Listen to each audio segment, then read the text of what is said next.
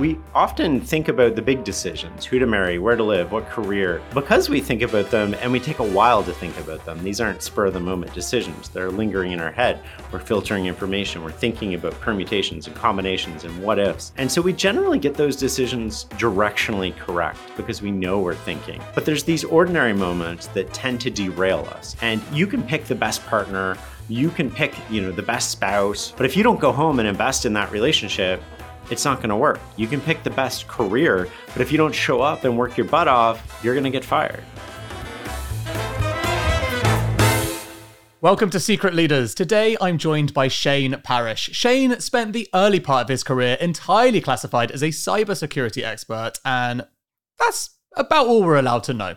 Uh, now, as a thought leader, author, podcast host, and entrepreneur, he's aiming to help others to upgrade themselves through rigorous self improvement strategies, looking to move away from your run of the mill self help content. He's with us today to talk about his new book. Clear Thinking, which I've just finished, which is full of simple hands on insights you can use to optimize your decision making. Shane's helped thousands of executives, leaders, and managers around the world learn the repeatable behaviors that improve results, so I know he's going to have plenty to offer us all today. Shane, welcome to Secret Leaders. Thanks for having me, Dan. I'm excited to be here. Before we dive into the book, I want to just know uh, how Farnam Street actually started. Um, give us the uh, give us the the quick life story to date? Yeah, so in uh, August 28th, 2001, I started working for an intelligence agency. And as we all know, two weeks later, the world forever changed. And everybody who was working there at the time sort of got thrust into these positions of responsibility and authority and power that they weren't, you know, quite prepared for. Uh, and we had to do our best to figure it out. And so I ended up at a young age making decisions that impacted not only my team, but my country, uh, other countries, troops in theater. And they had these really, you know, wide, wide ranging ramifications. And nobody had ever taught me sort of how to make decisions. And so Farnam Street started as this side project when I went around and I was like, how do I get better at this? How do I learn how to make decisions? And how do I teach myself how to do this? Because I have a responsibility to my country and I have a responsibility to all the military people who are putting their lives on the line for us. And I want to do the best that I can. So the best that I can doesn't look like holding a machine gun, standing on the front line. The best that I can is can I improve my decision making? And if I can, how do I go about doing that? And that was the impetus for Farnam Street. Keep in mind, at the time, I wasn't allowed a public profile. I wasn't allowed anything. There was not. If you Googled Shane Parrish, you got some soap opera star from Australia in the 1990s. He didn't exist. The website was 1440 or 68131-1440.blogger.com, which don't go to today because somebody's stolen this from me. But like that was the original website, and it was never meant to be read by other people. It was just me writing about my reflections. Because if you think about how we learn, we actually learn through reflection. We don't learn through experience alone. So think of learning as a loop. At 12 hand, you have an experience. At the three hand, you have a reflection. At the six hand, you have a compression or abstraction. And at the nine hand, you have an action, and the action leads to experience. So you have this loop of learning. Most of us leave out the reflection part, so the learning doesn't really cement. And the reflection is I'm going to take all this data, these, you know, if you think about it like a movie, here is a uh, un you know before the movie's edited you have maybe 300 terabytes of footage. But what goes into the final movie is more like 4 gigabytes and so you take these 300 terabytes of raw unrecorded footage or raw recorded footage and you compress that into a movie. And that's what we're doing with experiences. We're taking all this data and all this input and we're reflecting on it to figure out what matters, what doesn't, why does it matter, what will I do differently next time? And that becomes our compression that we take with us that becomes an action. And so Farnam Street was basically just me writing about my reflections a lot of the lessons that I got. It's funny because the, the sort of framing of the book is sort of um, you know, reframing self help. But there were a bunch of principles in there I found very similar to self help. And by the way, I do like self help. Um, and upgrading and all of the things in between is is my jam. But one of the things, for example, is you know journaling. It's a very common self help tool, and it's also a really helpful way to get clarity. So, so yeah, so a lot of people do journaling to sort of figure things out in their mind and organize things. And I call that making the invisible visible. So you start writing about things and then you get your thoughts onto paper. And but what you're really doing that I thought was valuable that I haven't seen people connect before is that you're learning. The act of writing is reflecting, and you're reflecting on the experiences that you've had, and you're drawing compressions and sort of abstractions while you're writing. So, writing is also but the means by which we recognize we don't know what we're talking about, we don't fully understand something, and it's also the means by which we have new ideas, which is really interesting when you think about a world of AI when AI can write for you. What implications will that have? You know, um, when I started my my current company is called Heights, and it started as a newsletter, and I was going from a tech company into a new space, which was mostly around mental health and gut health. Two areas that I was having personal experience with, but not a medical doctor, not a scientist, nothing. I understood this idea that because I don't know anything about it now and because I'm not going to get to that sort of PhD level doesn't mean I can't learn the things that I need to know about it. And so I thought, what is the most practical way that I can hold myself accountable to get this knowledge? And I decided to write a newsletter. Um, we have 160,000 newsletter subscribers four years in to it, and a company that's making products that's doing 10 million plus in revenue, but in the first 18 months was just a newsletter.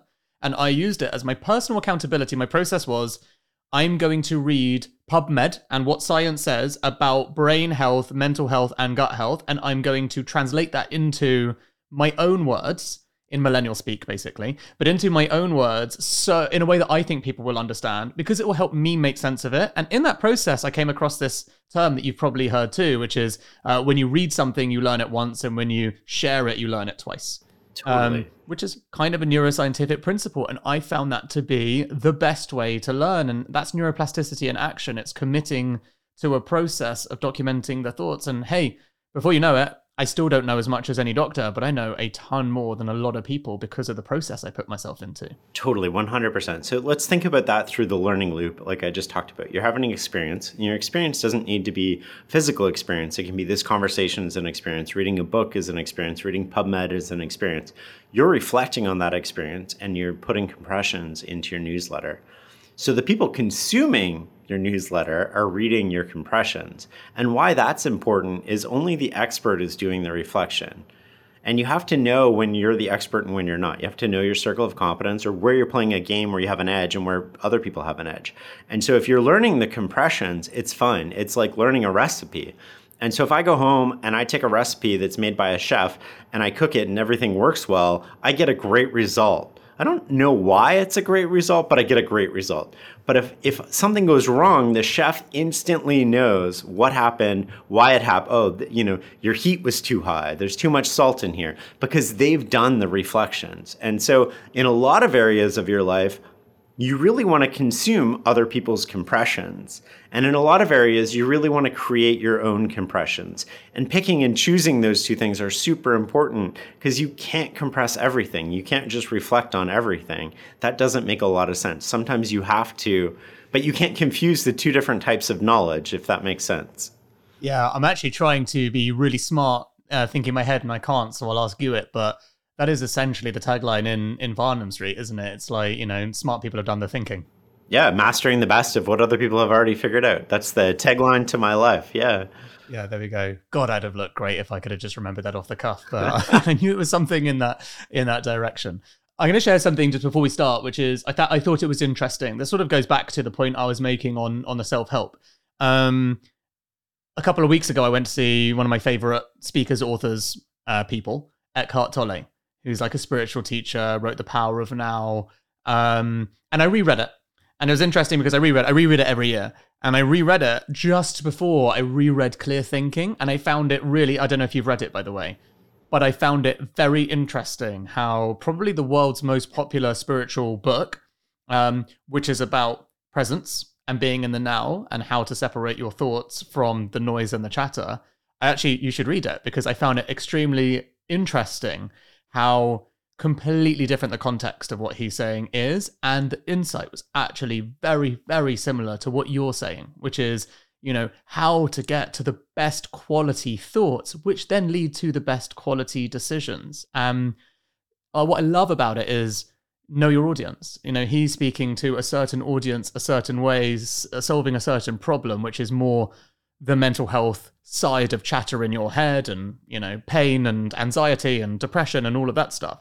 And you're coming at it from a point of view of, you know, well, how do we actually clear our heads and make great decisions? Um, the stuff is not really up for debate. There is a process. The trick is in the mastery, and I think that's what was really great about your book was the examples of the mastery of how to get there. Oh, that's um, interesting. I'm going to go pick up this book on the way back to the hotel tonight. I'll send it to you. It's one yeah. of my favorite. Oh, yeah, if it's tonight, it's one of my favorite books to send to people because I think it's um, yeah, but but that was really surprising to me, and maybe it was coincidental, juxtap- juxtaposed. You know, back to back, I read that and then yours. Um, but I think this is a good intro and framing for um, the lessons in the book, which is clear thinkers. I mean, if I could summarize the message in your book, it's that clear thinkers make better decisions. So, so, so the question is, how do we do it? Well, there's three components to clear thinking, if you think about it. And so the first is positioning, and your position determines whether you're playing on easy mode or hard mode. Uh, the second component is managing the urges or defaults that otherwise get us into trouble. And the third component is thinking independently. Uh, and you can't really think independently unless you've done the first two things. And so I, I think it's really important to think about decision making and break it up into positioning, which is everything that happens before the moment of decision, and then at the moment of decision, which is managing your defaults and making the best choices possible. But often we end up, and the reason the tagline for the book is turning ordinary moments into extraordinary results is we we often think about the big decisions who to marry where to live what career. And because we think about them and we take a while to think about them these aren't spur of the moment decisions. They're lingering in our head. We're filtering information. We're thinking about permutations and combinations and what ifs and so we generally get those decisions directionally correct because we know we're thinking. But there's these ordinary moments that tend to derail us. And you can pick the best partner. You can pick uh, you know the best spouse whatever you want to call your, your significant other. But if you don't go home and invest in that relationship it's not going to work. You can pick the best career but if you don't show up and work your butt off you're going to get fired. You can pick the best city to live in but if you don't engage in the culture and the environment then it just goes to zero. So all these ordinary moments that we don't think of as decisions have, have the power to multiply these things that we've been taught to focus on by zero. And what happens when you multiply any number by zero? It just goes to zero.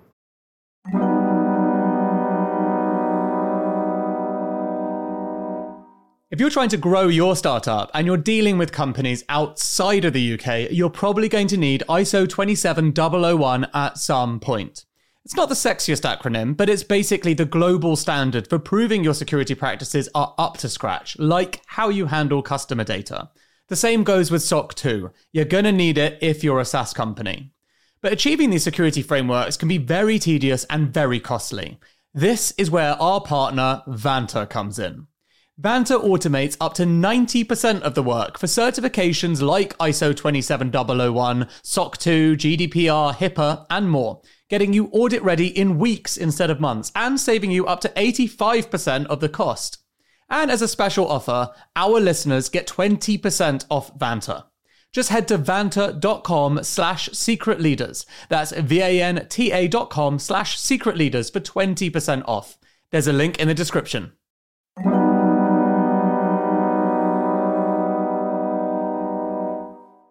Look, you know I'm fascinated by AI. But until the machines take over, there's only one thing that's going to determine your company's fortunes people. This isn't some kind of hollow point to make me look good. If you speak privately to any successful entrepreneur, they'll confirm it's true. So, if you're a leader of a growing business, then you should check out Personio. It brings together all the important HR things like hiring, onboarding, payroll data, performance reviews, and so on. You don't want loads of employees sending you emails asking for time off. You want to be able to see things objectively, like it's taking you too long to hire. You want to do performance reviews well, having clear goals for people that are logged in a centralized system. And you want to do all these things in one simple tool without having to become an HR expert. All of this is possible with Personio. Check it out at personio.com forward slash secret leaders. That's personio.com forward slash secret leaders. There's a link in the show notes. I also I, I came across a quote, wasn't by you, but I wonder how you reflect on this, which I can't tell whether it completely agrees with what you're saying or says the opposite. So let's try it, which is something along the lines of um, you cannot overstate the absolute insignificance of almost everything that happens in your life. Oh, that's interesting. I'd have to reflect on that. I think the ordinary moments determine your position, and your position determines whether you're playing on easy or hard mode.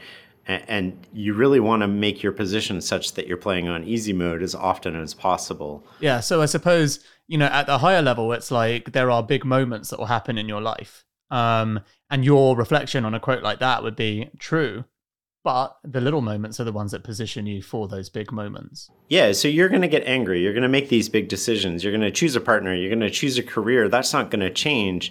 But everything that goes into before that really dictates things. And maybe an example will help solidify this for people about what I mean, what goes into before, and what does positioning look like one of my kids came home with a really bad mark. And for anybody who has teenagers, you know, they just sort of shrug their shoulders, toss it at you with that teenage attitude, and is like, I did my best. And I was like, oh gosh, uh, what do I say? And I remember playing sports as a kid, and, you know, all the kids quit in the car ride on the way home. They never quit at practice. They never quit when it was hard.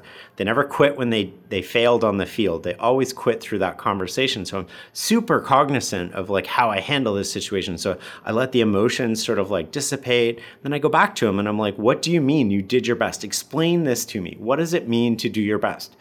And I was like, walk me through in detail. And he's like, well, okay. My test started at 10. I sat down, I scanned all the questions, I figured out which ones were worth the most points and then I allocated my time accordingly. I was like, great. So you think about this like most adults think about this. You think about the moment of decision. Now, I want to rewind 72 hours. We're just going to rewind three sort of days for you. Now, tell me, what did you do over those three days? And he's like, What do you mean? I was like, Did you study? He's like, Not really. I was like, Did you eat healthy? He's like, Not really. Did you sleep? Oh, I went to bed late every night because I was playing video games.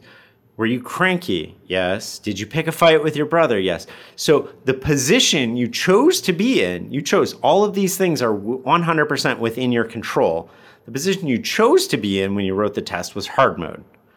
You didn't choose to be in easy mode because if you wanted to be in easy mode, you would have studied, you would have went to bed on time, you would have eaten healthy, you wouldn't have picked a fight with your brother. You do all these things that are within your control and that doesn't change the fact that you have to take a test at 10 a.m., but it will dramatically change the results of that test, or it'll change the ease at which those results come.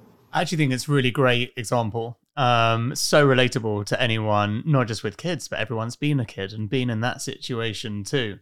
Um, and but you can apply this to being an adult too. Think about working for totally. an organization, right? Totally. And, and, you're thinking about, oh, I want a promotion in the future. And most of us just passively wait, and then the opportunity for promotion comes up, and then we apply. It's like, how do I position myself so that that promotion is a done deal. It's already done. Start thinking a year in advance. Start thinking six months in advance. What experiences do I need? Who do I need to talk to? What connections do I need to make? There's always something you can do to improve your position for tomorrow. It reminds me a little bit. I mean, your line of questioning was much better than this, but I can't remember a guest was reflecting on this recently. I think it's a famous Henry Kissinger scenario where someone came up and asked him, um, you know, or gave him the work and was like, you know, he's like, is this the best? Is this the best you can do? And they're like, of course it's the best. And he's like, yeah, okay, if you think it's the best. He's like, well, hold on a second.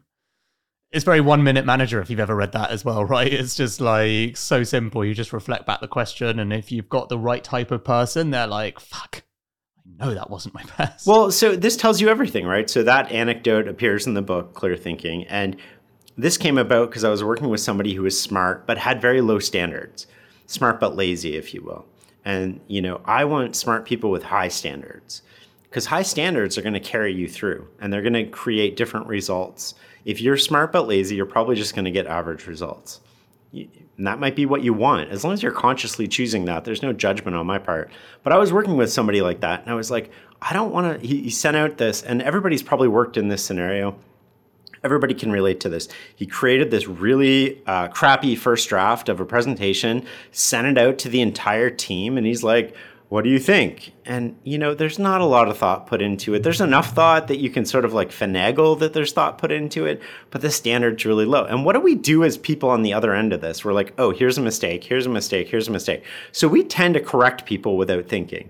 We just can't help ourselves but to like do the work. And so I noticed everybody sort of like doing the work for him. And then I just replied and I was like, is this your best work? And I didn't say anything about having read it or not. And he said no. And then so he sent me another draft and I did the exact same thing. I'm like, is this your best work? Two days later, he comes back. Well, the final presentation that he did all by himself at that point, he had taken a little bit of input from other people, was remarkably better than before. And all I said from that point on is, this is the quality of work that I expect from you every time. And then that sets the bar, it sets the standard. And I find when we have low standards about things, it's because we don't really care about them. If you think in your life about what you're passionate about, what you really care about, you have high standards, you have high expectations, and that's okay. You have high expectations for your partner, you have high expectations for the people you do business with, you have high expectations for all the things that you're passionate about and all the things that you care about, and that's okay. Taking this idea of high standards, um, there was a part of your book that I really resonated with maybe more than anything else. And the reason was because maybe the timing of the idea and the power actually of how to apply this with GPT-4, which is the idea of exemplars. Mm-hmm. So you talk in the book about exemplars, um, which is an ancient concept, really. It's essentially, you know, people that you look up to who have a certain standard and way of doing something and set a good example. I think that's a fair enough explanation of it. Um, and so they provide the best teaching on a certain subject. And so if you want to, you know, learn history, you'll pick one person. If you want to learn, you know, French, you'll learn another person and uh, you'll learn from another person. And that can be applied across every single micro level possible. Um, I loved the idea of this sort of like personal board of advisors that was based on exemplars who, thanks to GPT-4 as well, living or dead, you could actually probably create your own group of advisors and ask them how they would behave in any given situation and sense check that you yourself are setting the high standards of people that you admire. So that was what I took from that. I don't think you specifically called out GPT-4 in it, but my mind started racing on like, oh, holy shit, this is an amazing idea. That's actually how I'm going to practically apply it personally. Um, I'm going to be asking Marcus Aurelius every single day, and he'll be like, just chill the fuck out is the answer. um, it's not so bad. Um, but yeah, I'd love I'd love you to explain um, your uh, your chapter on exemplars and what that's all about. Well, so let's put it in context and rewind and connect it to standards. So the standards that most of us grow up with are 100% luck they're the standards of our parents. We're taught to follow certain rules that are unwritten about life and certain expectations. And if those are the standards we grow up with, then at what point do we acquire higher standards? Well, there's two ways to do that. One, you can work with somebody who holds you to a higher standard. You work with a master, a master at anything, whether it's an extreme athlete or uh, master uh, sort of entrepreneur or CEO or professional manager, however you want to look at that, somebody who's clearly at the top of their game, they're not going to accept low, low quality work from you and they're not going to accept low quality work for them, from themselves. And that can be a bit jarring if you're going in having only low standards. And so you create this contrast. But at some point, you take control of your own life. Like what you were born into uh, carries you only so far, but you take over your own trajectory about where you're going next. No matter if you're starting high or low, it doesn't matter. You're in control of improving that. And what do we do if we don't get to work with, we, we don't luck out, so we don't get the best parents, and we don't luck out, and we don't get to work for a master? Well, you can adopt the very best people in history and recruit them to work for you and they work for you on a personal board of directors. You can create a personal board of directors with Warren Buffett and Charlie Munger and Marcus Aurelius. Dead, alive, it doesn't matter. What you're doing is you're doing two things. One, you know the standards at which those people work, think, and believe and execute. Well, now all of a sudden, if you're running all of your judgments through them, not only are you going to see things through a different perspective, which we'll come back to in a second, but you're going to have a different standard for the quality of work that you do. And why is it important to get a different perspective onto the problem? Well, we're like that kid standing in a train. I think we all learned this in grade nine physics. It's like you're holding a ball, you're standing on a train, the train is moving at 60 kilometers an hour. How fast is the ball moving? Well, relative to you standing on the train, the ball's not moving at all. But to somebody watching the train, the ball's moving at 60 kilometers an hour. Why is this important with decision making and thinking? Well, the source of all problems in decision making and thinking is blind spots we can't see the full picture. If we had perfect information, we would know what to do every time. It's like playing poker. If I knew everybody's hand, I would know how to play my hand perfectly every time. Doesn't mean I'm going to win every time, but I'd never make a mistake. And I think that with life, we can get a shortcut to removing blind spots. We can never fully eliminate them because that is almost impossible.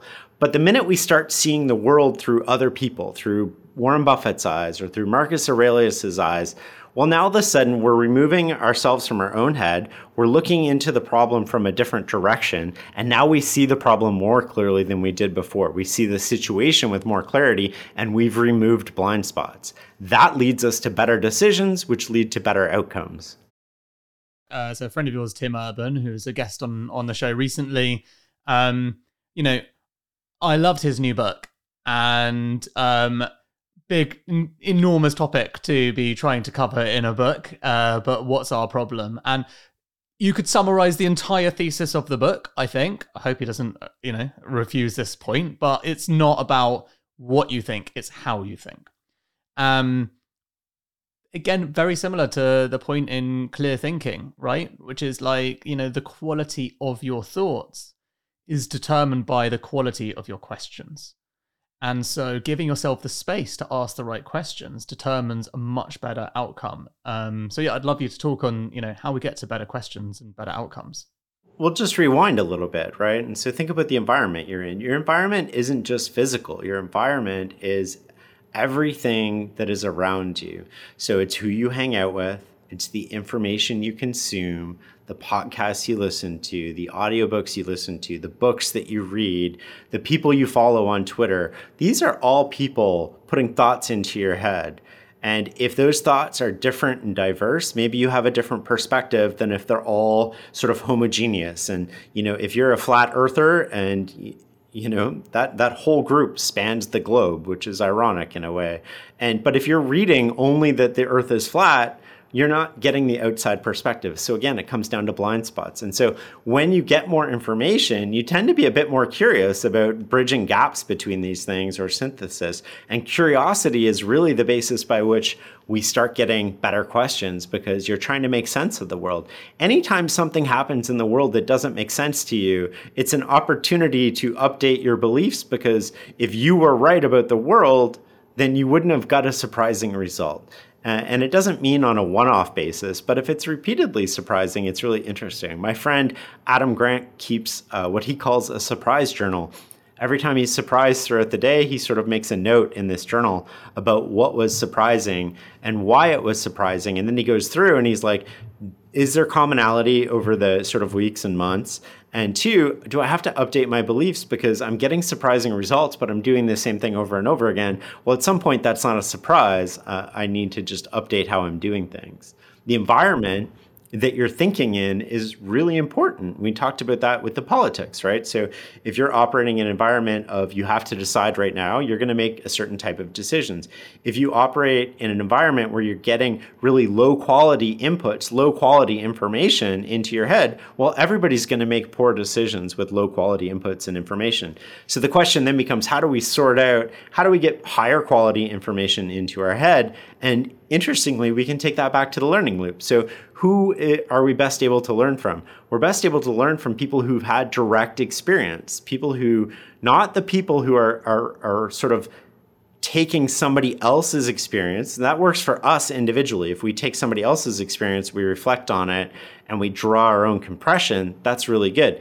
But for a lot of things, we want to go as close to the source as possible. If you think of how information filters up in through an organization, there's often five or six hands in there. And I think we all remember that game from kindergarten you start with like one sentence, you're sitting in a circle, you whisper it in everybody's ear, and by the end of it, it's a completely different sentence. That happens in organizations. I used to do this all the time when I worked directly for our deputy minister. I would sort of pick up the phone and call the lowest level of the organization to be like, what's happening here? Because here's what I'm being told, and it doesn't quite make sense.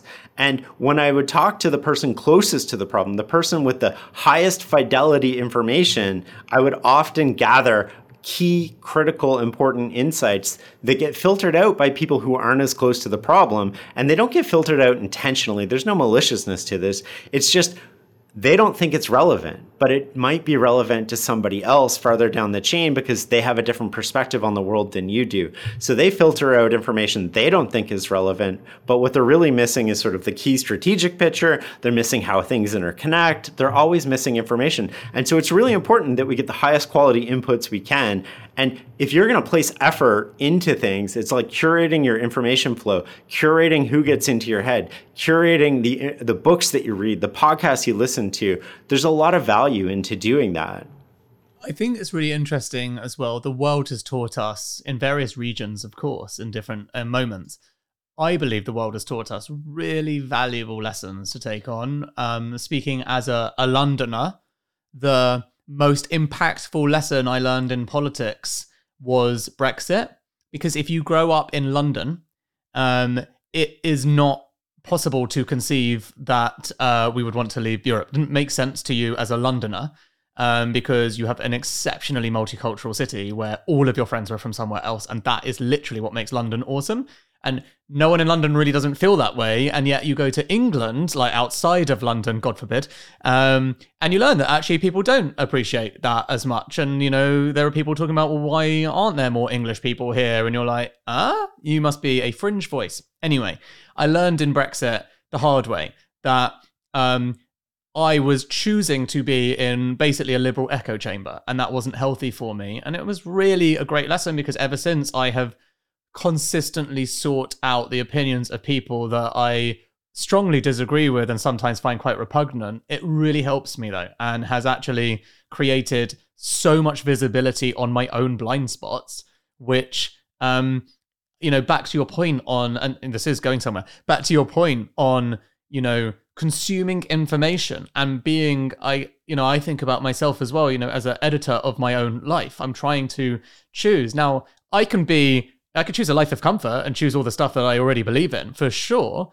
However, it actually adds a lot of value for me to open up my mind to other positions and other views. And, you know, the most surprising stuff can happen as well from good critical thinkers. And I think that's what it comes down to. You become a better critical thinker because you're able to say, actually, my very homogenized, broad opinion of that person was wrong. Turns out there's nuance, nuance in their opinions too. Who knew? Well, so this is interesting, right? So a couple of things that you you said really stuck out for me. One, you adopted the position of the city you lived in, basically, right? So you're living in an environment. That environment is influencing how you think, and other people living in a different environment are getting influenced in a very different way about how to think and act. And so, what can we take away from that? Well, let's tie that to COVID. Without getting into the politics of COVID, let's go into lockdown. One of the interesting byproducts of the lockdown that I haven't seen almost anybody talk about is that the people governing us, the people making policy and legal decisions and, and sort of financing decisions, are not living in a representative way. And what do I mean by that? Well, they're not confronted with all of society. They're staying at home, and when they're at home, what happens when you're on Zoom only? And everybody's bringing groceries to your door and you're not leaving your house. Well, you close your laptop at the end of the day. You go worldview becomes super narrow. You go hang out with your friends who all think like you, all have the same socioeconomic status as you, all have the same political bias as you, and so the world starts to look like you. And then what happens? You start to make decisions based on the fact that the world looks this way. When we go into the office, for better or worse, and I know a lot of people don't like going into the office, but I'm going to offer maybe a counterintuitive insight to going to the office. You're confronted with all ranges of society. You have to work with that crazy person at the office who thinks differently than you do. You're forced to. You have to stand, you know, hear, overhear different political conversations than you're used to. You have to interact with different socioeconomic statuses than just your own. Whether it's higher or lower, it doesn't matter. All of a sudden, the world starts to look like it has a lot more different type of people in it than you. And I would suggest that that environment is going to lead to better decision making as a small sort of variable into that process. I mean, I'm interested in what you personally do around this, right? So you live in Canada still? I do. Ottawa, Canada. Right. Yeah. So you live in Ottawa, Canada. You obviously travel sometimes for your work, etc. But you're a dad. You presumably have um, the I'm gonna just guess, you know, typical dad life, you know, experience, but you know, online author and all, uh, yeah, and, and podcaster and I find actually a lot of what I'm probably describing, you know, relatively relatable. I can kind of imagine how your world and the people around you, although, you know, having the occasional board of advisor level of person that you have might be slightly slightly different. We don't all have Charlie Munger on our personal board of advisors giving us uh, insights. But um, how do you personally then like use this framework to sort of get outside yourself and expand your worldview? Well, so a couple things that I do. One, on the podcast, The Knowledge Project, I just interview people. And when I'm interviewing them, there's no judgment on my part. I literally am trying to see the world through their eyes. I want to, what do you think? How do you feel about this? Why do you think it? What matters? I'm really trying to dive into their reflections about their experiences because that's high fidelity information that's coming into my brain. But it also allows me completely different perspectives on the world than my own. I think that that's very valuable. And once a quarter, I basically go through everybody I follow online. And I'm like, why am I following this person? Do I still want to be following this person? Because those thoughts are going to become my future thoughts. And so I'm very careful about do I have a representative view? Do I have people on both sides? And I'm not political, but if you just follow some I don't know, far right, far left, then you're going to become far right or far left. If you follow moderate, you're just going to become moderate. And I want to sort of see a, a, a spectrum where, where I have people I respect on each end, far right, far left, and moderate. And as long as I respect the thought process those people have and the quality of the the thought and thinking that they're putting behind it, well, that's going to be high fidelity information for me because I never want to get into a, a, foxhole about left, right. Like I don't even think like that. It it doesn't matter. Uh, I think about how do we get the best outcome for the world? How do we get the best outcome for Canada? And my best outcome means long term thinking. And if you're thinking long term, it eliminates a lot of poor short term behavior. And so when I think about all of those things, that's what I do. And then my friends are an amazing source of different people from different walks of life with very different experiences and different interpretations. And we're able to have conversations where we can hear each other's perspective. Now, that doesn't mean we agree with each other's perspective, but I do think we're genuinely trying to, oh, what's your input into this? And what do you see about this situation that I don't see? And that's one of my favorite questions for people. It's like, here's what I think. Okay, well, tell me what you see that I'm missing don't just argue with me. Like, tell me where am I missing things? Where's my blind spot? And help me fill that in. Uh, you know, this comes back straight down, doesn't it? To it's not what you think, it's how you think. Yeah. And that process. And I think that's why, you know, for myself, when I identify myself maybe being more liberal and left leaning, and then you find people that you really respect and they're super intelligent and they can hold quite extreme right views it's actually very helpful to be like, well, maybe they're not wrong. They're very smart. They're capable of having quality thoughts. Maybe like listening to how they think is actually super valuable. I can learn a lot from the process. We've become so intolerant of people who don't agree with us. And by intolerant, I mean I don't want to follow them on social media. We think that if somebody's left or right uh, or the opposite of us, then they can't say anything useful. I see this every Sunday when I send out an email. I always include one quote that I feel is insightful and that quote can be from somebody who's colorful and histor- historically you know controversial And so what happens in those moments is people give me feedback. And the feedback that they give me is like, oh, I can't believe you're talking about this person, Yeah. blah, blah, That blah. person was cancelled two years ago, Shane. Come on. And it's like, well, hold on, pause for a second. Like, you can't throw out the orange because there's like a dent on the peel. Like, that doesn't make sense. And so you have to be able to learn from all different types of people, um, you know. And I think that everybody has something to teach us, and our job is to sort of walk around like Sherlock Holmes and figure out what that is. So I guess coming out with uh, a book, I can only imagine uh, you've been asked to write this book for quite a long time. Um, and I, I imagine as well, as someone who writes a newsletter and writes a lot and speaks a lot, um, you've maybe had an idea for what you'd want to write about uh, for some time. But how long did the book take you to write, and how can you give us an idea of like how meta the process of writing a book about clear thinking actually is, and if even you found tons of human stumbling blocks along the way with a, a messy mind and any bad processes that you noticed came up as well? 100% totally messy process. I wrote the book three times over four years. Uh, keep in mind, COVID was during those years, and, and that was a pretty busy time for me personally, as I'm sure it was for many people. Uh, the biggest thing that I learned about that was ha- structure. Ryan Holiday gave me this advice before I started writing. So back in, I think, 2018. And he basically said, structure the book before you start writing. And that little ego, the ego default in me was like, I've written for years. Like I don't I don't need this advice. I don't need this help and I discounted it. And the first time I wrote the book, it was complete trash because I hadn't sort of outlined how these things connect. And it's really interesting to think about. The process of writing is the process of discovery, right? You're discovering what you don't know and you're also discovering new ideas about what you think you know.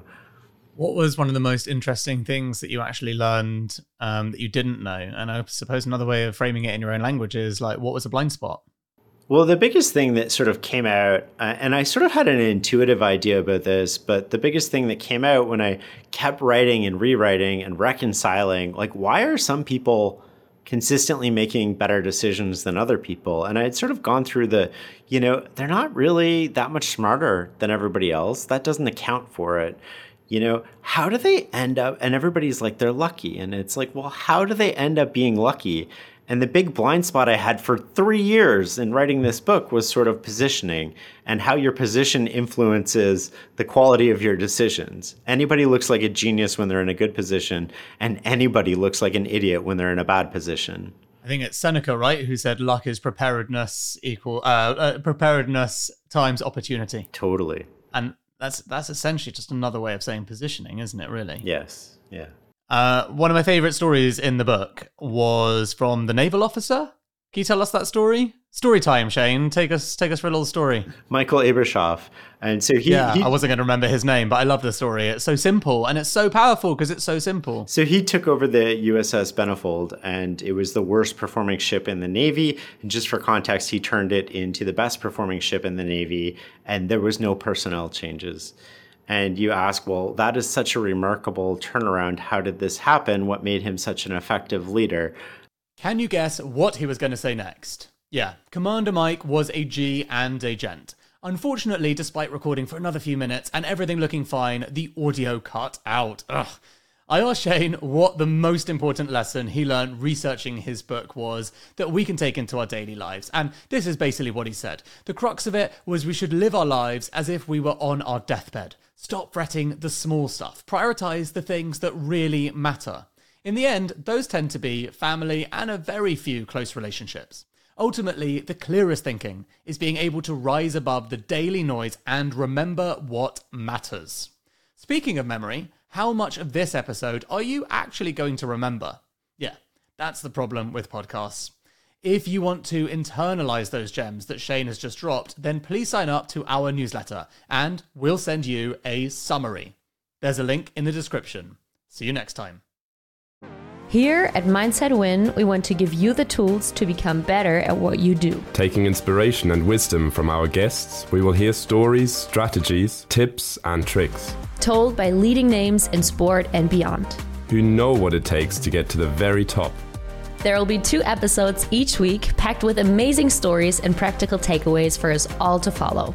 Search for Mindset Win on YouTube and on your favorite podcast app.